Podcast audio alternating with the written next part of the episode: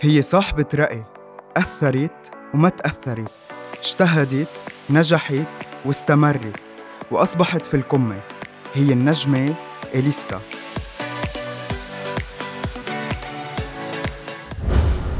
انت حاسة إنك في القمة؟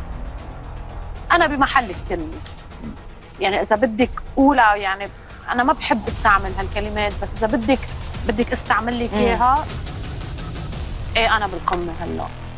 صرحت الفنانة إليسا فكرة الاعتزال كانت جدية سنة 2011 لما اندلعت ثورات الربيع العربي. ولكن من بعدها تراجعت ومؤخراً اعتبرت الوسط الفني مليء بالمافيات ورح يكون آخر ألبوم بمسيرتها الفنية أي ألبوم صاحبة رأي.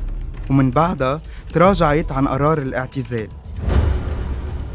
كشفت الفنانة إليسا من خلال فيديو كليب إلى كل اللي بحبوني عن المعاناة يلي مرقت فيهم مع مرض سرطان الثدي وشفائها الكامل وأطلقت حملات توعوية على مواقع التواصل الاجتماعي ومن خلال لقاءات تلفزيونية لتقدم جرعات أمل للمشاهدين. إلى كل اللي بيحبوني أنتوا وحشتوني قوي وحشتوني قعدتكوا الحلوة ولياليكوا أنتوا الناس الحلوة. حياة الفنانة إليسا العاطفية محط أنظار وحشرية الجمهور. صرحت إليسا بأنه ما عندها مشكلة تتزوج رجل من غير دين على شرط يحترم دينها لأنها مسيحية ورح تبقى مسيحية. وبتصريح صادم أكدت إليسا لو القانون اللبناني بيسمح الإنجاب من دون زواج كانت أقدمت على هالخطوة أما بما يخص الأمومة أعلنت إليسا بأنه الموضوع ما بيعنيها وبتشكر الله إنها ما تزوجت ولا أنجبت. وبسبب المرض والعلاج حلم الأمومة أصبح مستحيل ولكن فكرة التبني مش مستحيلة. أمومة بقول الحمد لله إنه أنا لا تجوزت ولا جبت أولاد. الموت ما بفكر فيه لأنه كل يوم بيوم ولما الإنسان بيموت ما بخاف منه.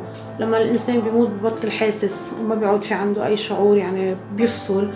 الوحدة ماني حستها فعليا وأنا دايما بقول إنه الوحدة مش إنك تكون لحالك أنت تكون محاط وحاسس بالوحدة. وحيد. so أنا ماني حاستها المرض بس مش عم بحكي personal so أنا بخاف دايما على الناس اللي بحبهم على قراب يعني رح أقول لك يعني أنا بس مرضت أنا امي ما خليتها تعرف. مم. كل فترة علاجي لأنه أنا خايفة على صحتها مم. من مرضي. إليسا من الفنانات يلي دعموا حقوق المثليين وبتعتبر هذا الواقع إنساني.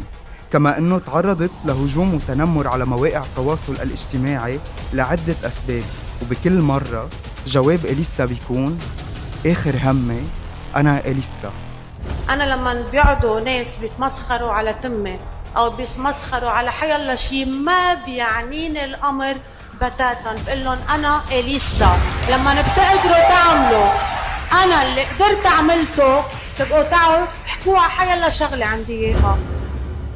الفنانة إليسا تعتبر من أكثر الفنانات يلي تفاعلوا مع وضع لبنان. تغريداتها استفزت كتير ناس واستفزت من كتير ناس. هاجمت وتهاجمت. ومن أكثر التغريدات يلي عملت جدل وبلبلة على مواقع التواصل الاجتماعي تغريدة من إليسا موجهة لرئيس الجمهورية اللبنانية وكتبت يعني الحيوان عنده حس أكتر منك. الله يستر لبنان هالمرة مش بس بيروت. الله لا يسامحك يا ميشيل عون. أما بما يخص الهجرة أكدت إليسا تمسكها بلبنان ورفضت فكرة الهجرة. أنا صاحبة رأيي وعايشة حياتي في وجهة نظري. ما بقولش كلام من ورا قلبي مش مؤمنة بيه.